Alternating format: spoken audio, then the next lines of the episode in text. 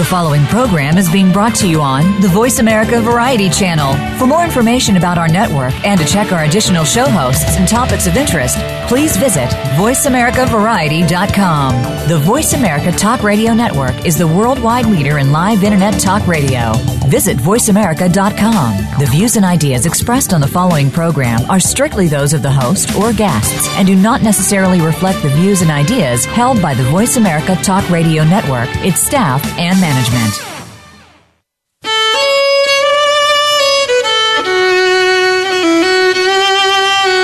Welcome to Civil War Talk Radio with host Jerry Prokopowicz. Our program covers all aspects of Civil War history, from the battlefields to the home fronts, and features guest experts, plus insight from your host as they discuss the most critical period in American history. Now, here is your host, Jerry Prokopowicz. Welcome to Civil War Talk Radio. This is Jerry Prokopowicz. When Abraham Lincoln died in April 1865, everything stopped as everyone in the nation mourned, North and South realizing they had lost their leader or perhaps their best friend of the future. Well, actually, not everyone mourned, and not everything stopped. We'll find out what really happened in the wake of Abraham Lincoln's death and what it meant from Professor Martha Hodes, author of Mourning Lincoln, tonight on Civil War Talk Radio.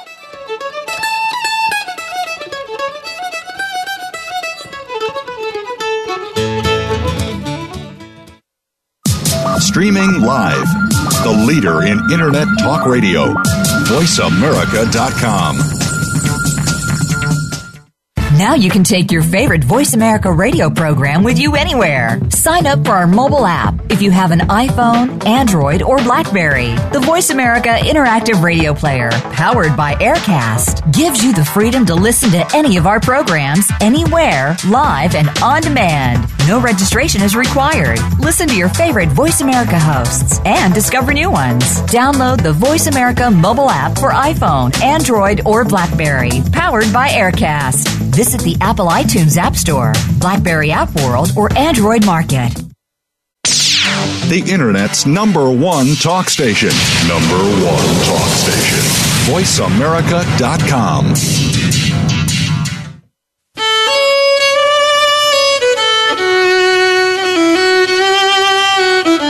listening to Civil War Talk Radio.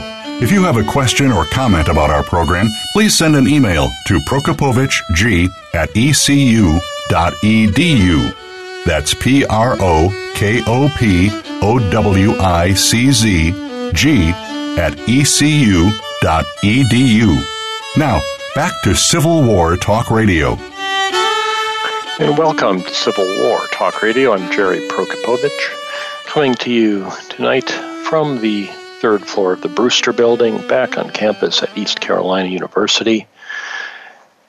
But not speaking for the university or the Brewster Building or the third floor, the history department, or anyone else, just myself, not for the UNC system, not anybody.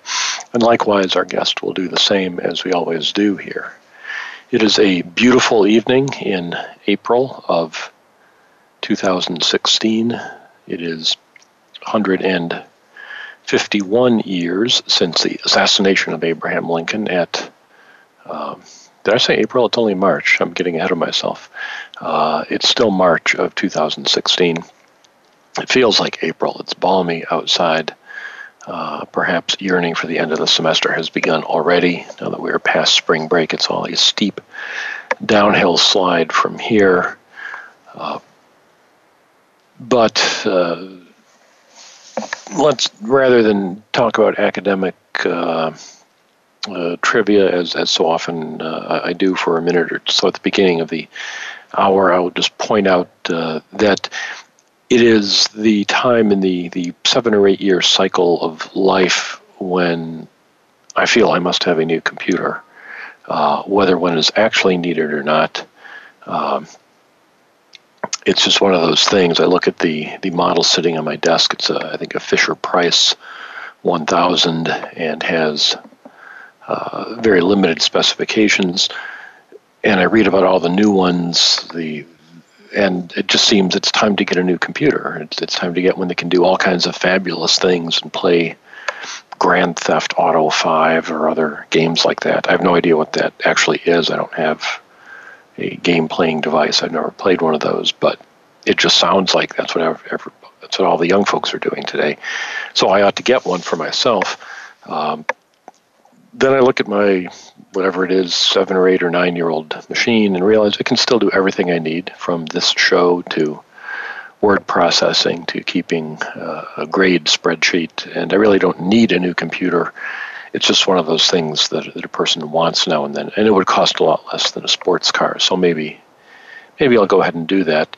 Uh, that, in fact, can be the consoling thought if you decide to donate to the show here at uh, by going to www.impedimentsofwar.org, where we keep track of who's going to be on the show next, and where you can donate by clicking the PayPal button. There's an opportunity to uh, send me so much cash that I feel I must use it all to buy a new computer. That's not likely to happen, I recognize. Uh, more likely, I will continue to get the very welcome and generous donations many of you have sent in and use them to buy the books that I read for the show. Uh, but that computer will just linger in the background as a possibility. Well, everyone else in my life is tired of hearing me talk about the new computer dream, and I would welcome you to that club too. So I'll stop chatting about that and say that uh, the show continues next week with a rare venture into historical fiction. Next week's guest will be Elizabeth Cobbs Hoffman uh, her novel Broken Promises, subtitled A Novel of the Civil War, will be our discussion topic. It focuses on American foreign policy and relations with England during the war. Perhaps that's not, well, I don't want to say anything about why it was or was not a New York Times bestseller. Uh, it did receive uh, uh, uh, prizes for American historical fiction, so it is uh, good at what it does. But uh, it, it's not a topic that that non-Civil War fans are running out to get. We'll enjoy it though. Uh, then the following week we have fighting for General Lee, Confederate General Rufus Barringer in the North Carolina Cavalry Brigade. That's written by Sheridan R. Butch Barringer, who one guesses from the similarity of names is related to the general. We'll find out when we read that and talk with Butch Barringer on April 6th. Then on April 13th and 20th, it's possible we will not have live shows. We, are doing interviews on campus for the Whichard Chair. We have an uh, there's a, a professorship that rotates among various departments, and the history department gets it next year. So we are talking to people who will come and join us for one season to do some research, give some talks, teach some classes, and generally raise the tone of uh, activity here in the Brewster building. And if that's the case, I may be out eating dinner with candidates on those two evenings. So uh, I'll keep you posted on that, whether we have that or not. Other things coming up uh, a month from that time, month and a half away, uh, after that will be the This Hallowed Ground tour Civil War sites in Virginia, Maryland, Pennsylvania. If you're interested in that, look up Stephen Ambrose Historical Tours online, contact them. They'll get you set up and you can join, and we will all go on a uh, always very interesting bus tour of these sites. It lasts a week eight days maybe. See some really interesting places, travel in comfort, meet some interesting authorities along the way who will tell us more, and I'll be there to uh, participate in the, the learning and teaching as we do each year. It's a lot of fun, and I highly recommend it. So that's what's coming up in the future. Uh, we'll stop with that and move on to the subject of tonight's show, uh, the book Mourning Lincoln, mourning as in uh, grieving for the dead, not the time of day. The author is Martha Hodes, who is a professor of history at New York University and joins us here this evening. Professor Hodes, are you there? And wait, there we go. Are you there? I am here. There you are. Yes. Welcome to the show. Thank you so much. I'm so glad to be on your show. Well, it is uh, a pleasure to have you. I, I very much enjoyed reading this book. Uh, I don't think you and I have crossed paths anywhere on the, the Civil War or history trail up to now. So, uh, could I ask uh, a little bit about your, your, share your background with our listeners? Where, uh, tell us about your day job at uh, NYU and, and how you got there. Sure thing. Well, I am a professor of history at New York University, and I teach 19th century United States. The Civil War is one of the main topics I teach to both undergraduates and graduates, and I do that in lecture courses and in seminars.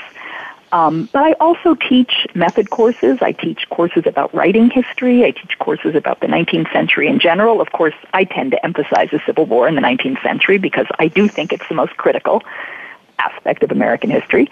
Uh, mm. I have a little bit of a uh, an unusual trajectory in that I was a religion major in college Hmm. And, and then I went on to get a master's degree in theological studies at Harvard. But while I was doing that, I was uh, a work study student. I had a work study job at uh, Radcliffe's Women's History Library. And that job is what made the switch for me. I decided that I was, I should say, I found myself more interested in people's daily experiences in people's lives rather than reading about the abstractions of ideas, of religious ideas, um, because I've been studying comparative religion, both East and West. And so that, that made me make the turn to history. And then I went and got a PhD at Princeton in American history, and I was fortunate to study with the eminent James McPherson. And that, of course, had an enormous effect on me. He is such an eminent Civil War scholar, and he's such a wonderful teacher and mentor. And uh, although my past books haven't been directly about the Civil War, they all encompass the Civil War, and the Civil War is a turning point in all of those books. And then in this book, which is my third, uh, it is directly about the Civil War, and I was very happy to be working on such a project. Well, that it is uh, certainly a great topic, and, and uh, James McPherson is, is one of the leading figures and, and a great guy. Uh, I've, I've, had the opportunity to work with him on a few things, and he really is uh, a wonderful uh, person as well as a great scholar. So you uh, you studied at Harvard, and I read the acknowledgments in your book. Often, you know, we often go first to the acknowledgments to figure out where, who's this person connected to. Who do I know? And there, I find you spent a year at the Warren Center on the Harvard campus working on this and it just sounded like a really great time the way you described it. Uh, oh, it was so wonderful. I think I used the word paradise in my acknowledgement. and it was true. And I should also say, and this is also in the acknowledgments, that at the same time that I had this wonderful fellowship at the Warren Center, I was also an NEH fellow at the Massachusetts Historical Society. So I held those fellowships concurrently. And so I had two absolutely wonderful communities of scholars and interested people. Um, the Mass Historical Society has lots of wonderful public programs, people who care about history.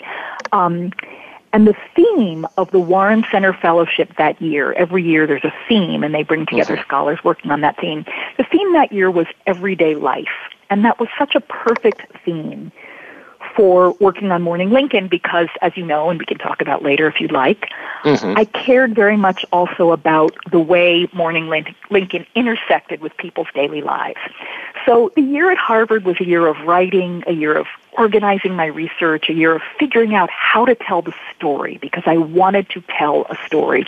And I could not have had better colleagues and friends and professors and students and people who were just interested and wanted to talk about writing and stories and history. And there's really nothing like having all that time to have those conversations.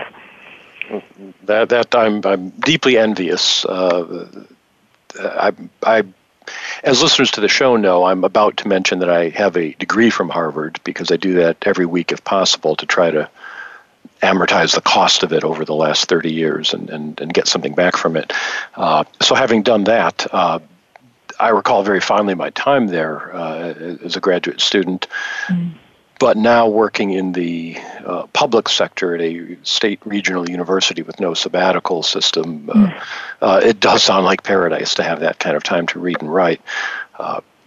But uh, the the good news is it produces a book for all of us to read, so there's there's benefit all around there. One of the things that, that grabbed me reading this is your your opening discussion of how uh, how you came to the topic by comparing it to events in our lifetimes that we all remember. Uh, traumatic public events that, that everyone remembers. And you mentioned 9 11 and the uh, assassination of President Kennedy. Uh, I I was also five years old in 1963. Uh, oh, we're the same, same age. age. Exactly.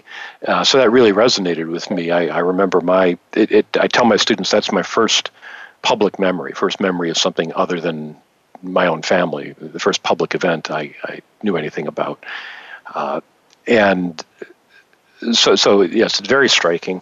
Uh, that that then was your your was that the trigger to this uh, to this project of writing about Lincoln's assassination? Yes, I think in many ways it was, but I didn't realize that right away. So mm-hmm. I had always, in my lectures on the Civil War, talked about the assassination. Of course, I had. Um, mm-hmm. I'd always had a few sentences about it. I always knew it was significant. And then 9 11 happened. I was in New York. It was the first day of the fall semester at New York University. The first plane hit before I left for class that day, and then I went downstairs in my apartment building. I was living in Greenwich Village at that time, and before my eyes, this, the second plane came from from the other side. So I didn't see the plane, but I saw the, the second tower burst into an orange ball of fire. There were people all with our necks craned looking up. And this is what is so striking to me looking back. I continued on to class, and the students came in and sat in their chairs, and we went over the syllabus. And then it wasn't until somebody opened the classroom door and said, The towers have fallen down, that I said, Okay, class dismissed. And then I realized that we must all have been in a state of shock. Otherwise, why would we have come to class that day and begun to go over the syllabus? And none of the students objected. Mm-hmm. And later, that week or maybe the next day, I sent them all an email saying, I realize now what a strange thing that was to do, and I'm sorry that I began class. But clearly, we were not able to absorb what was happening because nothing like that had ever happened before. And by the same token, Lincoln was the first American president to be assassinated. So that event was very meaningful to me. And when I was writing Mourning Lincoln, I thought quite a bit about 9-11. Of course, they're very different events historically, but, but I'm talking about just the reaction and the response. And then, of course, you have a similar experience. How interesting that you were the same age, so we're exactly mm-hmm. the same generation. Also, one of my very first memories, and also, I should say, Martin Luther King's assassination as well. Mm-hmm. Yes.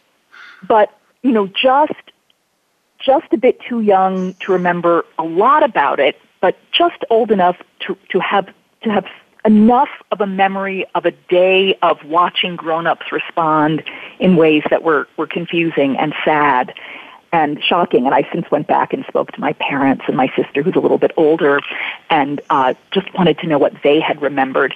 But one of the things that struck me, and you mentioned this at the outset of the show, when I talked to my parents about Kennedy's assassination, the same kind of thing struck me as about Lincoln, which is that the world did not stop. It felt like it had. But my father's memory was so interesting. His memory was that he was at a Ford dealership buying a part for his car. And the news came over the radio, and the guy behind the counter brought the radio out so everybody could hear what had happened. But my father completed his purchase, and everybody else completed their purchases. My father went and taught a class. He was a teacher. And then he came home and then, of course, began to deal with it. But in the same way that I found with Lincoln's mourners, the daily trivia of life went on for at least a while. And that was very interesting to me. Well, it's a fascinating thought that, that the world literally can't stop in these circumstances and, and doesn't.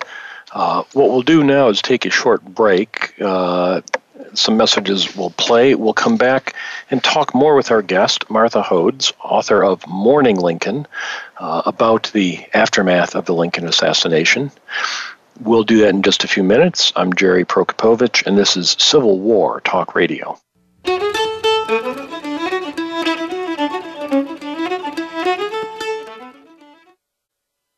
Streaming live, the leader in Internet Talk Radio VoiceAmerica.com. Now you can take your favorite Voice America radio program with you anywhere. Sign up for our mobile app if you have an iPhone, Android, or Blackberry. The Voice America Interactive Radio Player, powered by AirKast, gives you the freedom to listen to any of our programs anywhere, live and on demand. No registration is required. Listen to your favorite Voice America hosts and discover new ones. Download the Voice America mobile app for iPhone, Android, or Blackberry, powered by AirKast. Visit the Apple iTunes App Store, Blackberry App World, or Android Market. The latest business information is made simple with the Voice America Business Network.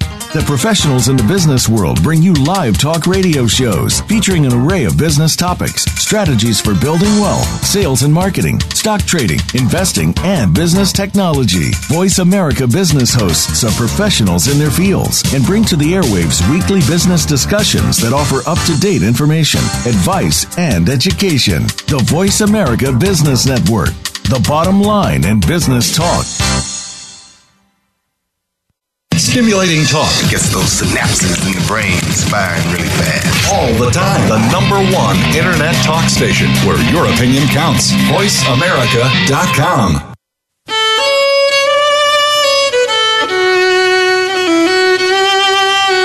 You are listening to Civil War Talk Radio. If you have a question or comment about our program, please send an email to prokopowiczg at ecu.edu. That's P R O K O P O W I C Z G at ecu.edu. Now, back to Civil War Talk Radio. And welcome back to Civil War Talk Radio. I'm Jerry Prokopowicz, talking today with Martha Hodes, author of Mourning Lincoln We've been talking uh, at the end of our first segment about the immediate reaction to Abraham Lincoln's death, uh, as was true in tragedies in the 20th and 21st centuries, presidential assassinations or the, uh, the attack on the towers in 2001. Uh, as much as it freezes that moment in our collective memory, it doesn't actually freeze the world. Time, life goes on uh, that certainly seems is, is one of the themes running through this book, uh, Martha. The idea that uh, that things keep happening, uh, that that there is not a an end to everyday life. Uh, how did how did you document that for this book? Well, the first thing I should say is that um, everyday life did persist. It did go on, and I'll talk about that in just a moment. Mm-hmm. But it's also important to understand that people describe themselves as being in a state of shock, and they really did feel that way. So they used words like astounded and stupefied. They used uh, a phrase that I found quite often was a thunderbolt from a clear blue sky. So something impossible people felt like they were in a dream or a nightmare. So there was a sense of shock. But what was so interesting to me and what I did to write the book was I read many, many diaries and letters from the time, from the moment of the assassination. And that's how I documented the persistence of everyday life. And what I found was that women had to continue with their housework. If you're a servant, you had to continue with your job. Men who were farmers had to continue with their work in the field. They couldn't let that slide. Men who were merchants or businessmen had to continue with their business deals, if possible. Sometimes in their letters they lamented that uh, that their business deals were not going through because of the assassination, even as they were also mourning for Lincoln. If women had children to care for, they certainly had to take care of their children. They couldn't stop doing that.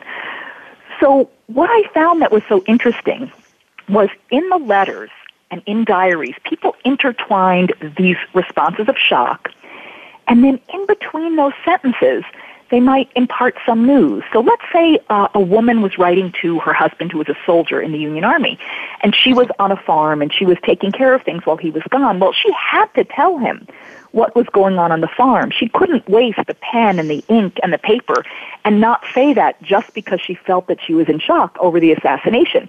So she would skip from one topic to the next, going back and forth. And that really showed me how much everyday life was intertwined with the assassination. So that you know Abraham Lincoln was murdered. This is the great crisis. By the way, the, the we need rain in the the fields, exactly. or uh, uh, that, that there's there's really no choice to doing that. And and I guess one of the things that marks a, a book that's really interesting is as you read it, you go, oh well, of course that makes complete sense, uh, but no one's really focused on that before. Uh, the other main theme that, that, that runs through this uh, that I saw was the the point that not only does the world not stop, but not everyone shares the universal, supposedly universal mourning, and this this has a lot of dimensions. But uh, if, if, one of the obvious ones would be the the uh, the southern the, the white southern response.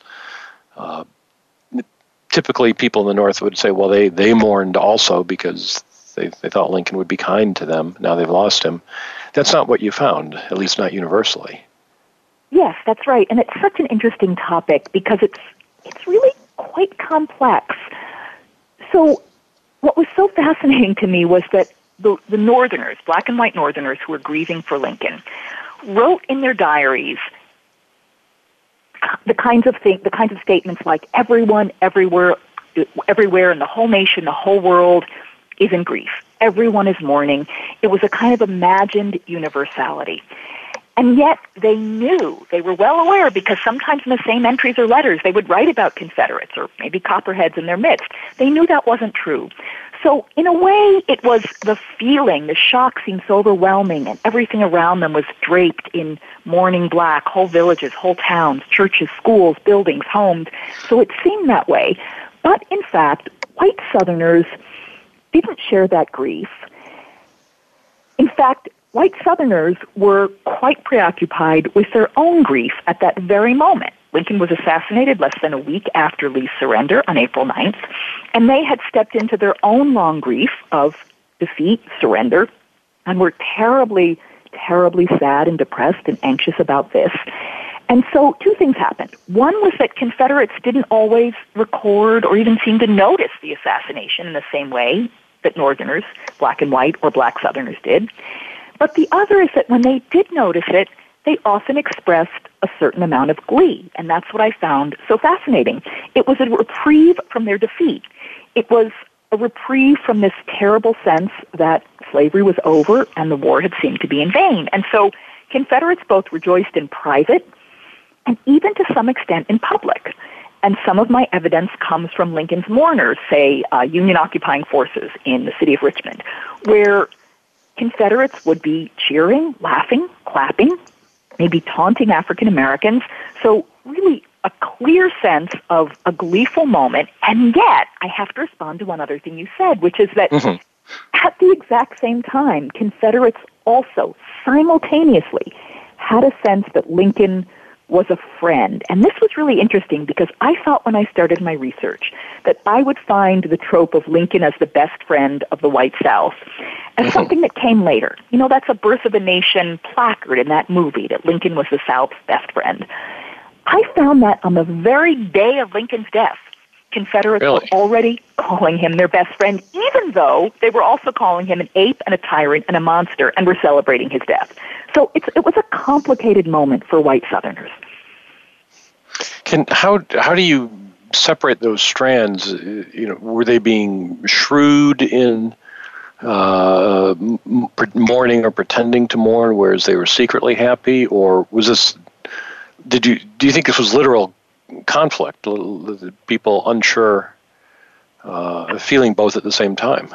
I do think people were feeling both at the same time, but you are correct that there were people who, for their own personal safety, white Southerners, especially in Union occupied areas, who did feign a certain kind of mourning by wearing black armbands, for example. But I do think the conflict was real. White Southerners despised Lincoln when he was elected. They continued to despise him throughout the war and they despised him at the end of the war, and they did think he was a tyrant and a monster. But at the end of the Civil War, white Southerners were very fearful for their future and the future of a world that had been destroyed, and they were afraid. And they didn't know what was going to happen. And in that political context, they thought of Lincoln as someone who would treat them better because they thought of Andrew Johnson as a poor white Southerner who hated slaveholders. Now, what the story turned out to be, and what Confederates soon found out, was that Andrew Johnson was not fond of the white Southern elite, but he hated black people more than he hated rich white Southerners. And so in the end, his policies benefited the Confederates. But at the moment of Lincoln's death, Confederates were quite worried that Lincoln's successor, President Andrew Johnson, would treat them much more harshly than they imagined Lincoln would treat them. So both of those things were true the glee, the hatred for Lincoln, and the fear. Now, then you've got another group that responds ambivalently to Lincoln's death uh, the Copperheads in the North, the anti war Democrats. Uh, know, right now, we're in an election year, partisanship is as uh, uh fierce and uncompromising as, as I can remember in my political lifetime. But it was certainly fierce and uncompromising during the Civil War. There were many Northerners who did not agree with Lincoln or his policies, and they were not all also swept up in the universal mourning. You you find there are copperheads who are secretly rejoicing. Yes, absolutely. And this was really interesting because when mourners talked about universal mourning, in a way they could separate out the Confederacy as this maybe a, maybe somebody, you know, they were people who had wanted to have a separate nation. So they weren't really part of the nation. They weren't really part of the Union, even though they were now going to be brought back in. But Copperheads, that really confounded universal grief because Copperheads were Northerners. They were white Northerners. And they were they were misfits. They were somehow apart from the nation. And these were people who did not agree with Lincoln's policies. They did not think the Civil War should be about slavery. Some of them were immigrants. Some of them were Northern businessmen. Many of them were women. And I was very interested to find some of them were Union soldiers, mostly who had been drafted, but some who had enlisted. And these were uh, these were such amazing and interesting sources because Union soldiers who cheered Lincoln's assassination could be brought up on charges of treason, wartime treason. And so when these soldiers expressed glee over the assassination, their comrades who were mourning Lincoln often brought them before a jury and before a trial, before a courtroom. And that's where you get these amazing descriptions of soldiers, again, laughing, clapping, taunting, cheering, joking. So, for example, all this is written out in the court records. Uh, one soldier said, you know, now that Lincoln's been shot in the head, he has as much brains now as he ever had. And people were just incensed at that joke. And then sometimes these soldiers would go before the court and say, I really didn't mean it, I'm sorry. And of course, most of them lost their cases and were dishonorably discharged and sometimes sentenced to prison terms. The, the one story that really stuck with me was the sailor who was uh, reading the newspaper to the other sailors, and it, I guess this must have been a running joke among them. It said, "Read it Johnny fashion." In other words, uh, uh, act sad when the news is bad for the South. Uh, weep and mourn when you're just reading about Lee's surrender, as, as a you know, it's a way of making fun of the Confederacy. And so he's reading the bad news or you know, the Confederate bad news and acting sad about it, and then he reads about Lincoln's assassination and acts happy about it and yes. what was a game suddenly becomes very problematic, especially when he won't stop doing it. Exactly, because so so it's the idea is he's reading it Johnny Reb fashion, and they call it exactly. Johnny fashion, and the, the soldiers around him saying, "This is all documented in these court records. Oh, stop! Don't don't! This isn't a joke. Stop, stop playing around. They're, they're realizing this really happened. This isn't funny, right. but he won't stop, and he is brought up on charges and considered a traitor it just a, a fascinating uh, bit there.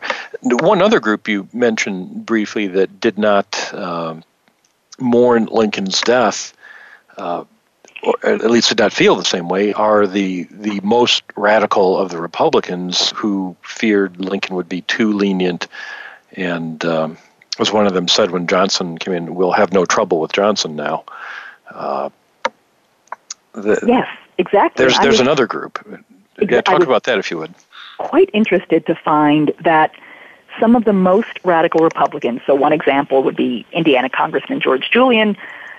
These are these are men who had criticized Lincoln's moderation and leniency during the war, And although they in no way expressed a kind of taunting glee, of course they didn't do that. Mm-hmm. What they did express, and this is in some of their private correspondence, they expressed relief that Lincoln wouldn't be the man to lead the nation when the war was over because they, just like the white Southerners, like the former Confederates, they thought Lincoln would be too gentle with the white South, and they thought Andrew Johnson uh, would would actually treat the Confederates more harshly. Now, of course, again, they were completely wrong, but I found that quite fascinating. So, for example, um, George Julian writes in his diary, the universal feeling among radical men here is that Lincoln's death is a godsend. Imagine that. And that was a political response. It wasn't an emotional response, and some of the men were just as devastated as Lincoln's mourners. But politically, they felt it might be better for the nation. And, and uh, again, something they could express, uh, or at least hope to express among themselves very quietly without, uh, without that being made public. That would be politically unsustainable, but there it was. Yes the um, the responses besides uh, the, the universal mourning uh, that you describe include uh, phases, uh, sort, sort of the classic phases of mourning, although you don't characterize it that way necessarily. But there's an attempt to to figure out what does God mean by this, to to bargain, to rationalize uh, why was Lincoln taken away. There's uh, a desire for vengeance, uh, anger, retribution, uh, or later justice. And all, all of these emotions you suggest are, are, again, not universal, but are experienced in different ways depending whose side you're on. Yes, absolutely. And I do, I do want to make um, a point here that's very important about African Americans, uh, which are, mm-hmm. which are, those voices are very central to the book, although they were harder to find because there is not the same volume of letters and diaries, but I did find a lot of quite wonderful sources, um, and that's a very important part of the story. African Americans claimed a kind of special status um, in Lincoln's in Lincoln's death and in the effects of that death, and white mourners conceded that as bad as they were feeling, African Americans must have been feeling worse. Uh, they thought of Lincoln as a father, as a friend. Those are words they often invoked. Um, and they they knew that the effects of this loss would be greatest on them. And it's interesting because African Americans were much much quicker to realize that Andrew Johnson was not going to be their friend. And what they did soon after the assassination was invoke Lincoln at his most radical. And we can talk about that, but I want to address something else that you brought up that, that I mm-hmm. that I'm happy you brought up, which is which is the spiritual part.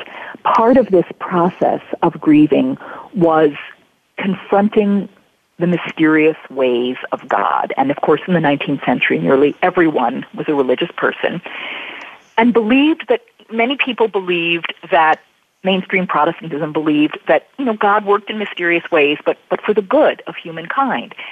And now, people were absolutely stymied and dumbfounded. Why would God take Lincoln away at this moment? People really struggled with their faith. People poured into church on Sunday, April 16th. And here it was Easter Sunday. And here these ministers had prepared sermons about the joy of Union victory and had to rewrite their sermons without minimizing Union victory, but, but somehow had to explain to their parishioners why they thought God had taken Lincoln away. And part of what they came up with, at least at the very moment, was that the mystery of God's plan made it somehow more meaningful, that there was something in the works that human, human beings couldn't understand. Um, and that was something that was satisfying to some mourners. But what was so interesting about reading diaries was to read diaries where people said, you know, I went to church and the minister said that this was God's plan, but I really can't figure out what's going on here. I found that really interesting um, to see people's spiritual doubt. Now, eventually, people came to a political conclusion about God taking Lincoln away, and I can certainly talk about that. Um, but it was, but it was not obvious to people at all right away as soon as this happened. That that is a fascinating uh, aspect of this. We're going to take another short break. We'll come right back, talk more with our guest tonight, Martha Hodes, author of Mourning Lincoln. I'm Jerry Prokopowicz, and this is Civil War Talk Radio.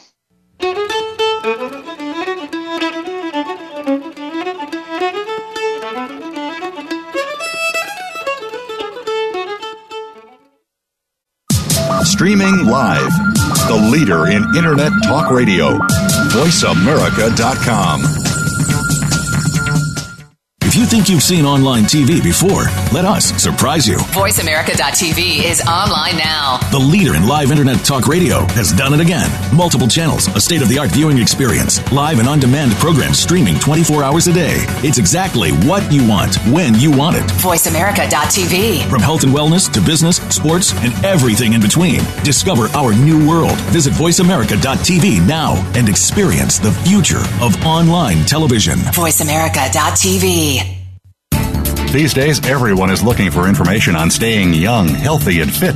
The Voice America Health and Wellness Network is here to help you on your quest to better health and a better you. We talk about everything from diet, fitness, and aging to substance abuse, personal growth, mental health, and much more. Learn from our experts who cover health and wellness from traditional and holistic perspectives. Tune in to the Voice America Health and Wellness Network. Healthy living starts here.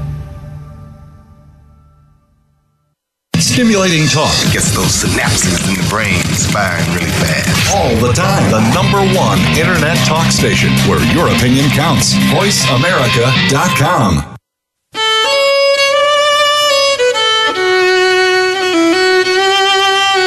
You are listening to Civil War Talk Radio.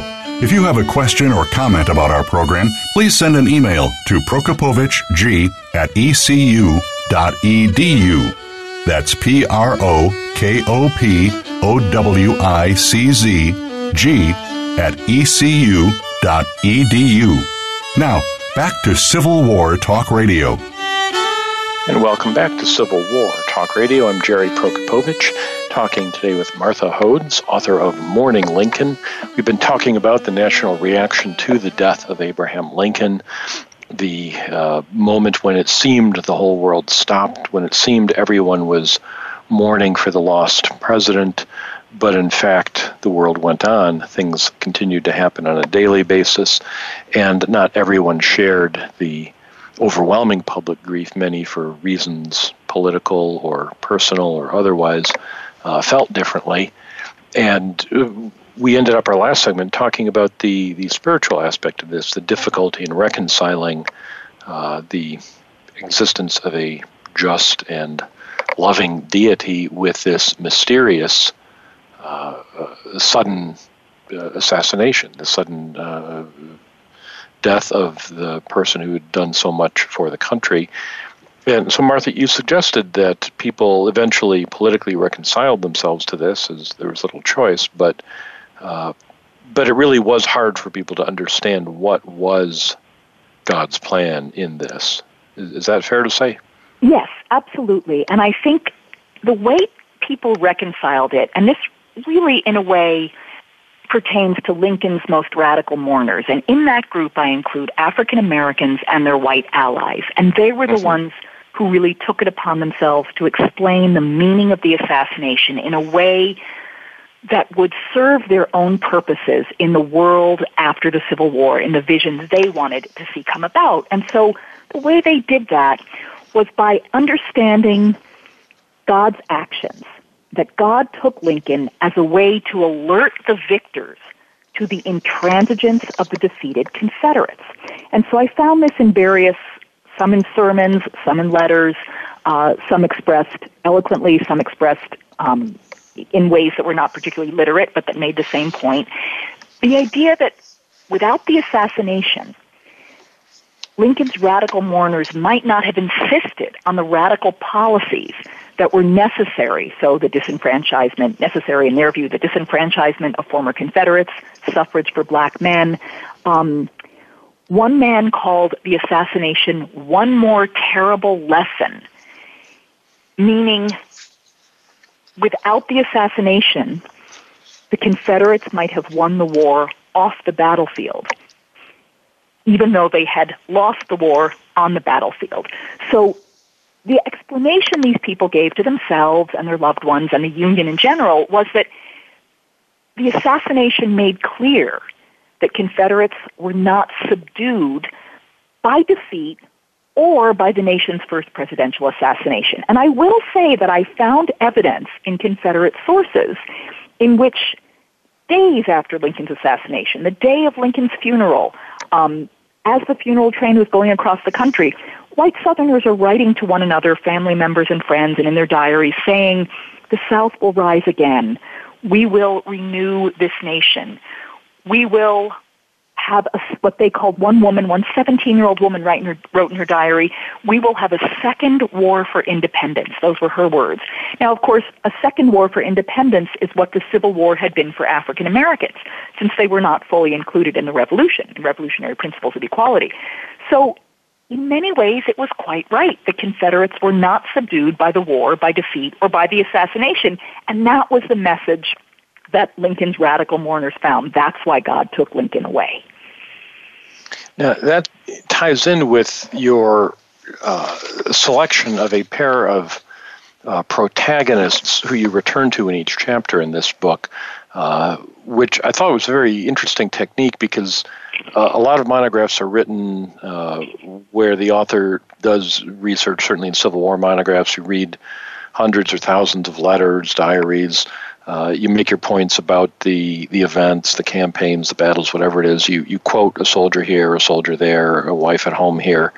Uh, and you can you know you can find stuff to support a lot of uh, theses in that fashion but the reader never comes away knowing any of these people uh, you know the the the major characters the generals the politicians but even though the the so-called common person gets quoted a lot they're just a random selection in each chapter. It's different people. And you you got around that. You you follow through the uh, uh, Albert and Sarah Brown in the north and Rodney Dorman uh, in the south all the way through the book so they keep showing up with their opinions. Tell me about that that that style choice or that that uh, the, the, how, how you came to that to decide yes. to do it that way Thank you for bringing that up. So, when I started writing Mourning Lincoln, my idea was that I would find one family or one protagonist to follow through. And mm-hmm. every archive I went to, I found so many sources, but I wasn't finding a protagonist I thought would take me through a whole book. And so I kept just recording, transcribing people's um, responses, and I kept thinking, well, this will just be backup information, and this will this will work for whoever I'm following through the book. And then I found the Brown family papers, which happened to be at the Schlesinger Library at Harvard. And then I found at the Library of Congress a diary, and you mentioned his name, this uh, white Southern named Rodney Dorman. And these were amazing sources. The Brown family were abolitionists from Salem, Massachusetts. They were a married couple in their 50s. They had children. And Albert was working in the South for the Union Army, and Sarah was in Massachusetts. That meant they wrote each other letters constantly, and Sarah kept a detailed diary. So here, suddenly, I had found this family that I could follow all the way through the spring and summer of 1865 and beyond and before that. And then the diary of Rodney Dorman was utterly fascinating. What a document. This man was a well-to-do lawyer in Jacksonville, Florida. He was in exile with the Union occupations of Jacksonville. He, his law office and home were burned by the Union Army, and he was living outside the city with other refugees. And he kept this monstrously detailed diary. He wrote so much, so uncensored. He was so infuriated by everything that had happened, so gleeful about Lincoln's assassination. And that's what was that's what suddenly struck me about these protagonists that they were two ends of the spectrum. The Brown family were the, the abolitionists on one end, the New England abolitionists, and Rodney Dorman was the diehard Confederate on the other. And so that spectrum seemed to me such a good way to follow through this story, give it a human face, and show those the incredible opposition that was going on in the post-Civil War nation, the incredible lack of um, agreement, the lack of universality, was so well represented by these three protagonists, and that helped me carry through the story to each to each chapter. Now, Rodney Dorman's diary uh, one interesting thing you, you point out, it's, it wasn't listed as Rodney Dorman's diary when you found it. Yes, that's exactly right. The, the diary in Library of Congress is anonymous. There's no name anywhere on it. The papers are called the Orloff Dorman Papers. But as I was reading through this and as I was researching Orloff Dorman, I realized that Orloff Dorman could not have written the diary. Orloff Dorman was a Southern Unionist who visited Lincoln, who conferred with Lincoln, um, who clearly supported the Union, and there's no way the man who was writing this diary was Orloff Dorman. Orloff Dorman's a minor character who shows up here and there in different people's books. And so I went to the Library of Congress librarians and I said, can I see the records for this collection? And I had to get special permission to do that. And by looking at those records, whoever had donated the collection, we realized that the person who donated the diary said, you know, this belonged to an ancestor of mine, and his name was Orloff Dorman. But she was wrong. She had gotten it wrong. And so I, in other words, it was probably mm-hmm. family lore, and because Orloff was the best known Dorman, she assumed that's who it was. Rodney turned out to be his brother and no Union supporter. And I traced him in all kinds of complicated ways by reading Southern newspapers, reading reports of the Union occupation in Jacksonville, reading Jacksonville newspapers, and I finally found a document in which a man had listed everything he had lost when his house had burned and his law office had burned in Jacksonville, Florida. And the handwriting of that inventory matched up perfectly with the diary in the Library of Congress.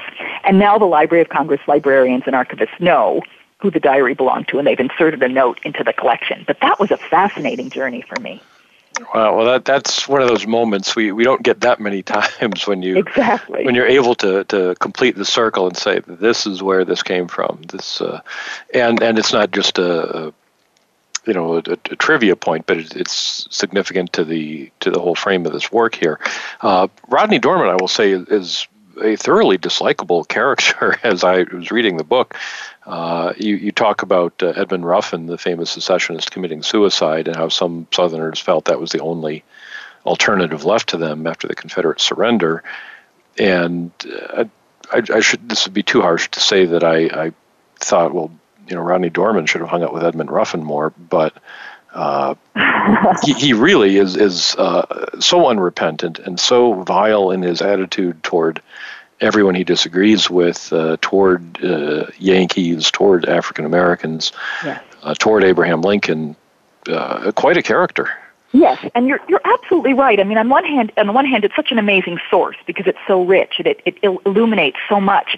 On the other hand, to be perfectly honest, it was hard to read a, lot of it at a long stretch because it was so vile in so many ways. And and one of the things that I found very interesting, he always spelled Lincoln's name L I N C O N. Now, this man was very educated. He wrote all about Greek and Roman history. He wrote about philosophy.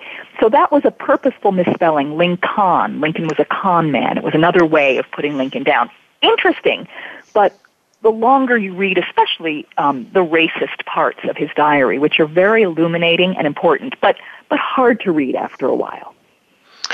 The uh, the Browns, I, I, imagine, a part that would be hard to read for them is uh, you describe the loss, uh, the death of their 22 year old daughter in 1864 which then brings in your theme of, of everyday life continuing. Uh, people are, even as they're mourning Lincoln, many Americans are mourning uh, family members they lost in the war uh, or during the war.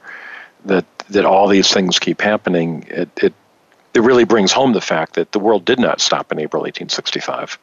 Yes, and that's a really important theme because people, mourners wrote about Lincoln's death as the ultimate death of the Civil War, which in a way it was, but they also called it the last death of the Civil War, and it wasn't that. Soldiers kept dying in hospitals, in camp, on the home front even when they, when they got home and died of diseases. And of course, people who weren't soldiers died all during the war. And so that was another way in which everyday life persisted, especially because the Civil War death toll was so high. 750,000 is the current number, 2% mm hmm of the population. A comparable number today would be 7 million lives lost. So that's one way to comprehend how death was so persistent during the war, both on the home front and on the battlefront. And that was something the Browns contended with, with the death of their daughter. Um, uh, by disease, by sickness. She had a fever and she died from it. And the way the Browns terribly lamented Lincoln, but found the death of their daughter utterly unbearable, which is one step beyond. And by the way, African Americans who experienced loss and death um, in the in the course of Lincoln's assassination, similarly, as much as they claimed special status for losing Lincoln, similarly suffered terribly. Even though African Americans had died in the war for freedom, that didn't necessarily make it easier to live with that loss for the rest of their lives. And that was an important finding for me. Well, this book ties into all kinds of important uh, themes in American history. Uh, I know a lot of listeners have, have read Drew Faust's book, uh, The Republic of Suffering, uh, that, that, looks at death generally in, in the Civil Wonderful. War era. Uh, there have been books on Lincoln's assassination and its meaning, going back to Thomas Turner comes to mind. Yes, uh, the wonderful books on that. But this really ties these themes together in a, a, a an extremely readable package. I it, it almost seems weird to say I enjoyed reading this because it is about this tragic event and the, the, the sad reactions people had to it. Uh, but it's a, a, beautifully written book, and I, I think listeners will enjoy, uh, will benefit from, from reading it and, and find it a, a worthwhile experience. Mm-hmm. Well, we're just about out of time. Um, in 30 seconds, uh, do you have a future Civil War related project? I have to say that Mourning Lincoln, because it came out at the anniversary of the assassination, I'm still quite immersed in speaking engagements. Uh, booked all the way through 2017. So I have not had time, but I am so looking forward to thinking of another Civil War project because really it's the era I love and the era I find so important and so meaningful in all of American history. Well, I, I guess that is true of, uh, I feel that way, and I'm sure much of our audience does too, or they wouldn't be listening. Uh, and to our listeners, I will say Martha Hodes' book, Mourning Lincoln, will be worth your time. Highly recommended. Martha, thank you so much for being on the show this evening. Thank you, Jerry. I really appreciate your good work on Civil War Talk Radio. And listeners, as always, thank you for listening to Civil War Talk Radio.